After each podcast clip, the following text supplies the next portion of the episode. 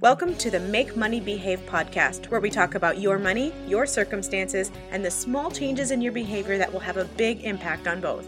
My name is Maria Casillas, and I am honored to be your host. What that says to me is that in your mind, subconsciously, you believe the only contribution that you could have brought was financial. Correct. That is such a difficult thing for us to get over. And us, I mean, anybody, at least in America, if there's not a love of money necessarily, but there, again, it represents like, what can we do with that? And if we don't have that, we kind of feel like we're not contributing anymore. And for me, I understand that you go from, yes, I am contributing that way, to the idea I don't contribute anything. And that's so not true. Yeah. Right? Yeah. I mean, you're contributing a whole lot of things. It's just not something that is tangible. And I think that's what, like, money seems to be that tangible thing. One of the things that you absolutely could contribute was that unconditional love. And so it just, and honestly, you were doing that when you were married to Dave.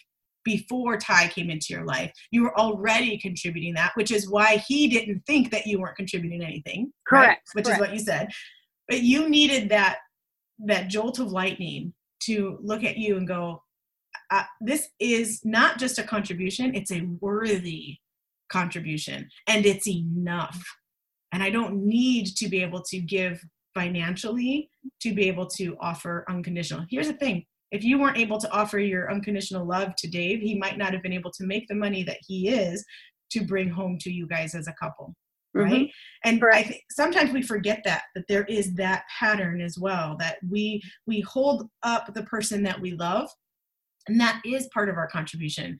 But, and yes, they have something that's a paycheck and it's tangible, but would they have that if they didn't have that person holding them up? I don't know the answer to that. I might be speaking out of term, but, you know, I think with women in the career fields that they're in now with the greater amount of success, I think sometimes it's harder for women to reconcile those ideas, because women are so much required now to be a contributing factor in the household. Mm. And one, just to afford the things that you need and love for your family. I mean, face it, I don't have kids, but I know how expensive it was having dogs. Mm-hmm. And I see my friends struggling with, you know, I got to put shoes, there's school, there's these requirements. There's a lot going on. I mean, just the payment for childcare alone is just boggles my mind that it can cost that much. But I think with women, we have a sense of failure at some point if we're not contributing the dollars to the household, because in this day and age, it's kind of expected that when you meet with other gals, they go, so what do you do? It's not just a man conversation anymore. I'll give you a scenario. So when you're in the military, there's either enlisted or there's officer. It's very much understood that the officers are much more elite. So when you are put together in a women's group in the military, you're automatically defined as this is the officers group and this is the enlisted group. And the two shall not be close. It will remain with a huge dividing line, because it is clearly annotated in a note somewhere that says, I'm better than you. And I think that's what happens with women is in this day and age, whether you are reconciling your identity through a spouse and their job, or you're reconciling the fact that you made a lot of money. At some point in your life, that challenge is going to be put face to face, whatever you face, to define what your purpose is in this lifetime and what value do you really bring? Because it's never about the money, like you said. Yeah. It's one of the things I love about you, Maria, and how you coach people about money. It's not the, let's carry money in our wallets in an envelope, and when I've spent it, then I can be embarrassed at the register because I'm $3 short. It's not about that. It's about changing the mentality and the mindset about how we feel about things. So you made a really good point about reiterating my story by saying it wasn't the money, it was the success and the accolades. But how else can you be successful in this life? How about you? You're a mom who contributes to beautiful children. I mean, not only do you see the postings of your children, but I recognize how much you put into your children. Those are values that can't be paid for and are never seen. They go unnoticed and not appreciated many times. So what is it about money in our mentality as women that defines us? Where did we get that message that defines us that? I only knew that message. I had to have that jolt of lightning experience, that near death, that dog coming into my life, marrying a guy who showed me how I could really be loved for the first time in my life. I mean, really allow somebody to love me. Whatever those circumstances are, even if you're married and you think you have the perfect scenario life, I'm sorry. There are stories every day about people losing their homes. We live in an area where there's huge fires and a whole town is devastated. How do you do that? How do you do the fact that your insurance company has now filed bankruptcy and they can't cover the loss of your home? What do you do then? Everybody has their chance of redefining their moment, whatever that moment is. And you know, it only comes with challenges because it's the pain. It's that point A to point B that helps you and I be successful in coaching people, because it's life experience that helps us be able to relate to one another. Look, I'm not your 32-year-old housewife on TV. I'm just never going to be one of those girls. This is who I am.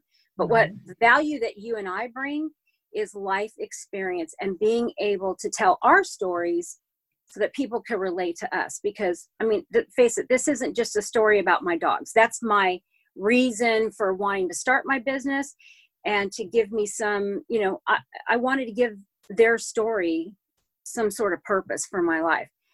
My purpose then became, I went to other cultures. How do I best survive? I'm not making money, but how do I survive? So I already went from a desert to different cultures that led me to deserts, and a way of thinking and being in culture that I never thought of. So I'll give you another scenario. So one of the countries we moved to is a place where, have you ever seen My Big Fat Greek Wedding? I have. Well, I have watched that movie millions of times. Little did I know that the country we were moving to was that all about the Greek people. Oh. And they literally live like that. They eat late at night. Everything is social. They literally have a culture where they cut off in the middle of the day. They have like a siesta. They don't work 8 hours a day. And when they come home, they're immersed in family. And it's not just the current family you're in. It's the grandparents, it's the aunts, the uncles, the cousins all come together and eat. That was a big adjustment for me as well. So I had to learn this type A, very driven, had to accomplish much. I then had to shift. If I'm going to immerse myself in other cultures or other lives, what do I need to learn about myself internally? Again, living in another country, when I followed my husband, I couldn't work. I wasn't on a work visa. I couldn't work. Where's my identity been for many years and what I could accomplish? I'm finding a brand new me and finding value in things I never thought I would find value in. If I may go back and answer some of the questions you said, I mean, you've thrown so much out there. I think we're going to have to do this again sometime because there's so much to cover. You said, what do you do then? I mean, you mentioned like envelopes, you know, having money in an envelope, and, you know, what happens when crisis happens and all of that. And I want to lay a foundation here. Okay. The idea of goal setting, in other words, what we did 5, 10, 15, no, I guess it was about 10 years ago. We basically said our goal is to become debt-free. And we basically followed, we followed Dave Ramsey. So we followed a system, a program, right? And we did really, really well with it. I mean, I was the whole quote gazelle intense. I was one of those people who, you know, people didn't like to be around because I was talking about it. You know, I'm sure you can imagine that. I can do it. What I found though, is we made it to that spot, and then life happened. And there was a lot of life that happened, and it mostly had to do with our kids and, you know, pregnancy losses and things that we had to pay for that medical bills didn't cover. And at that time, a lot of the insurance plans were going to more of the high deductible plans. And so we got hit with, you know, several years of at least $10,000 or more. And it was something we were able to work through. We got through it. But I remember going, okay, that, we hit a goal, but now it's just like this moving target. And it's like, but we never really understood why we were doing it in the first place. It was just a goal. We never really sat down and said, what is our dream? What do we want to do once we get to that spot, right? It was just something to work towards. It wasn't something that meant anything. And if we had gotten to the point, Angie, where, like you mentioned, the, you know, wildfires, if we had lost everything, or if we had a $45,000 tragedy that happened, we would have had, we wouldn't have been able to do that with envelopes, right? We would have, we probably would have found, I don't know what we would have done. I don't know what, because we didn't have to do that. What we did was we had these bite-sized chunks of $10,000 or more at a time. We were able to manage through that. But if it was $20,000, $30,000, $40,000, $50,000 at once, we probably would have just reverted to figure out what you got to do and, you know, put it on a credit card and move on or something and figure out how to go back. I think that the idea of knowing why you're doing it and understanding who you are, it kind of takes away the guilt and the shame of not following a specific plan, because the plan is really just, it's just like that moving target. It's that thing. The plan is the darts, right? You take the darts and you try to throw them and you don't know where it lands. But if you don't know what that bullseye is, then it doesn't matter what darts you have. You don't know what you're throwing it at. Exactly. And if we lost everything in a fire, we whatever that case may be, or tragically lost some children, or whatever that is, there is no plan that's going to have us go, yeah, well, as long as we stick to this budget, we are good, right? Yeah. And if we hadn't figured out who we were at the core, then we're not going to be able to handle one of those things. So I think that the fact that you had figured out who you are at the core, that's amazing. And your financial plan is going to be one that helps you become more of the person that you are. And it's going to help, your money is just going to be a reflection of that. Right? Like your plan is just going to be that thing that says, well, these are the things that are important to me. And I don't care if Sally, Susie over here says, you know, that this is not what she would do. Or Timothy over here says, what the hell are you thinking? Like, that's not going to give you a return on investment. And you can look at them and go, dude, I died. And I could die again tomorrow. And like, you only live once. That is not necessarily an excuse to go out and just blow everything as if you're going to die tomorrow, because you might not, right? You don't want your future self to be like, hey, wait a minute, what did you do? You stole from me, because now I don't have anything to live on. You don't want that added burden, because that gives you no joy. That burden gives you no joy. That's exactly right. So you don't want to do that, but you do want to live with intention, right? You want to be able to spend with intentionality so that you can say, if I die tomorrow, I felt like I lived a good life. And if I don't die tomorrow, my future self is still going to thank me for what for the decisions that I'm making. And so would you share, okay, so I'm going to talk about the moment you realized you had to spend a whole lot of money on Ty. Right. Before you get there though, tell me logically, because we human beings think that we've got things figured out and then we do things logically, especially as a type A personality. You probably like, oh, I'm going to do this and I'm only going to spend this and I've got my plan figured out. But then there's this human thing called emotion, right? And emotion comes in and it kind of screws with us a little bit. So I would love if you could tell the audience, what were you willing to spend on that little puppy that you promised on the floor of the laundry room that one morning, and I'm going to do whatever I can. But in your logical mind, what was that number? What was your, my no matter what, I'm only going to spend this? And then tell us what really happened. You know, when you make a promise like that, you don't ever think there's really going to be a crisis, right? You just think, I love you so much, I'm going to go to any length to, you know, I got your back. Mm. And so you never think there's going to be a crisis. So can you define, you know, I have some friends who go, I'm only going to spend $5,000 on my dog. I'm only going to spend that. Until the doctor comes around the corner and they have that look on your face that your dog has cancer and they're not going to survive unless they have this surgery. And I'm not using my story. I'm using somebody else's story where they're like, we don't care. Here's our credit card. Just do it. And the bill is going to be $6,500. So that defining moment of $5,000, I had no defining moment. Okay. But Ty and Lena, and we can talk about Lena at another point. She's equally as significant as he is. She just came a year later into our lives. Is that when we arrived in the country we were living in, so we're in a foreign country living practically on an island. And again, no resources, that whole thing. I don't know anybody. I'm in a desert kind of community. And my dog breaks his back like 3 weeks after we arrived there. Oh, wow. And it's a country whose veterinary practices are very antiquated. They're very much into their goats and their cows and their cattle, you know, those kinds of things, livestock. And there's not anybody there who really understands dogs per se. At that point, you are faced with, I got to get my dog, fly him to another country, get him an MRI in a human clinic where they really don't want to do that. And people are telling us, put your dog down. You don't know what that defining moment is. I didn't know what I was going to spend. Now I'm dealing with the euro and not the American dollar. And how do I convert it? And where does that scenario play?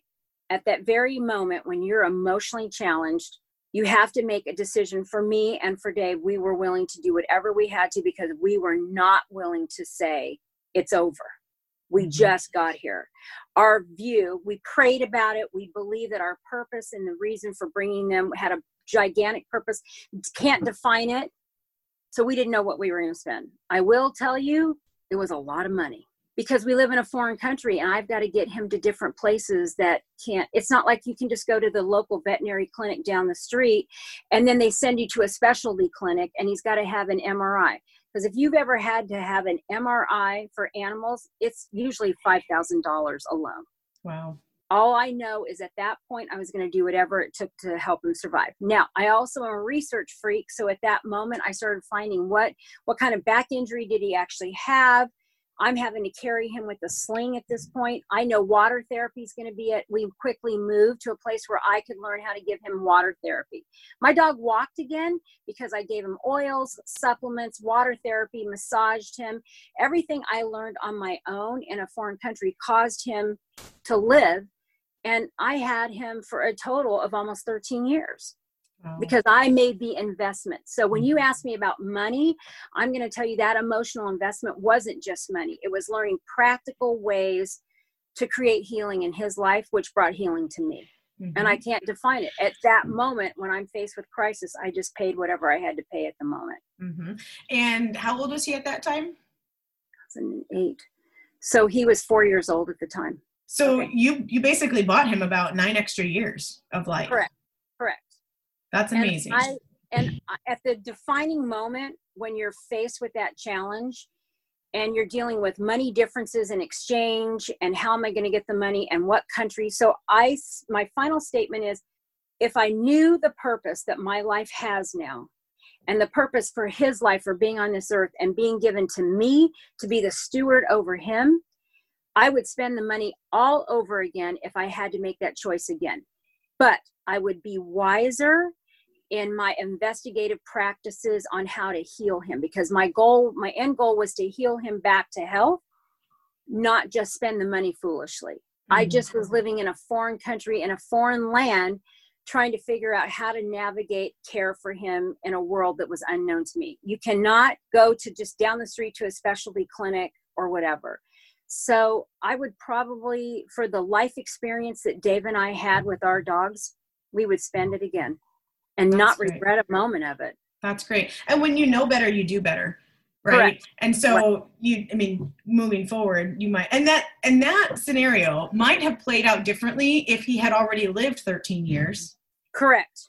And so I want to bring that up because there is this thing called, risk. And you have to kind of decide what's the payoff on that, And so again, it might have just looked differently. That doesn't mean that it wouldn't have been just as emotionally difficult for you at the time, but you buying 8-9 years might have looked different than you buying 8 or 9 days for a large amount of money, right? And you brought a really good point up, because at close to his 13th year, we knew how sick he was at that point. We then made the decision, one, his life has value and it's been rich, but it's not time to make him suffer anymore. Mm-hmm. And do we have the money financially to keep investing in more treatment and more treatment? Is he going to get better? So you grow as you get older in marriage and experience, and you realize, is that the best investment for him and for us? Right. Yeah. So 13-year mark was like it for us, like how much more can we really take emotionally? How much more can he really go through that's unfair to him? And how much more financially can we suffer? Because it was suffering. Mm-hmm. Yep. So you made a really good point. Well, and I think that is something that people understand at some logical level, but also that emotional level. And I think if when I said, when you know better, you do better, that's really one of the biggest reasons that I think people need to hire coaches, whether it's a financial coach or somebody like you who really just helps dig into peeling back some of those layers and going, who are you at the core and what are the things that are going to bring you joy and happiness and growth? Because a lot of growth comes from pain, right? I mean, that's the creator is just molding us and putting us through a fire and a kiln. And it's through the desert times that we actually become who we are. And thank God we go through those horrible times so that we can come out who we are. At the same time, if we prepare and know better, then we will do better in the future. Mm-hmm. So I think one of the best times to actually figure some of that stuff out is when you're not in the thick of things. As human beings, that's what we do, especially procrastinators. And I'm one of them. I'm a self-proclaimed procrastinator that I'm recovering. And it's like, we wait until that crisis happens and then go, oh crap, now what do we do? You know? And it's like, now I got to figure out all this stuff. It's like, well, wouldn't it be really good to figure out some of that stuff before it happens? And maybe even start putting your money where your why is. Actually have a plan? Yes, before it happens so that, you know, a $20,000, whoa, it doesn't hurt as much because you had $10,000 put aside for the what if the woe, right? And so that's one of the things that I want to make sure people who are listening, if they say, I want to start that now, I don't want to wait for the crisis. And I know that I want to be able to talk to Angie about that. Her story really meant something to me. I want to be able to share my story with her. I want to connect with her. What are the ways that people can do that with you, Angie? So I love email, and I love to hear people via email, so they can go to reflectionswithangie@gmail.com. I would love to schedule a 30-minute just free call, just getting to know you. I want to hear your story. That's the whole point of my podcast, is to tell my stories and your stories so that people can relate. We're in a time in our country where there's a lot of healing to be done. There's a lot of suffering. There's a lot of challenges. And wouldn't it just be great that when you're subjected to your home or you're on lockdown, wouldn't it be great just to have someone to talk to based on your needs? I mean, surely we would all make different decisions if we planned, but much to your point, if you plan in advance, if I would have had dog insurance before all of this, before the pre-existing condition, would that have made a difference? Certainly. So your point exactly is we should have a plan. There should be a plan. And I want to leave myself open that if you want to meet with me, talk with me over the phone, I'm happy to spend some time helping you get to point A and point B, and we can work out a plan and go from there. I do have some offline clients that I see on a regular basis based on whatever subject matter they're dealing with. So I don't just talk about what it is to have a gain or a loss with an animal. Mine is more about gain and losses in life and what we do to get better. If they want to reach out, it's reflectionswithangie@gmail.com. Thanks for asking. I appreciate that. Oh, you're welcome. I know that people are going to want to know where to find you because there just needs to be that healing. You said that perfectly well. There's so much healing that needs to be done. And I know that we focused a lot on the doggies, but that's just because that's part of your story. And it was the beginning of the story. When you said at the very beginning that Ty was your purpose, I think that Ty was, and maybe I'm speaking out of turn here, but I think he was like a vehicle to your purpose. He was like the thing that showed you your purpose. And the reason I say that is because when Ty left this earth, your purpose did not. So your purpose was not wrapped up in him. He was just there to guide you and show you what that purpose was and to kind of, you know, reveal like a revelation to you. And I'm so glad that you decided to take that and just continue on and build in that purpose and live in purpose on purpose. That's one of my favorite things is you never know who you're going to impact on accident when you learn to live your life on purpose and in purpose.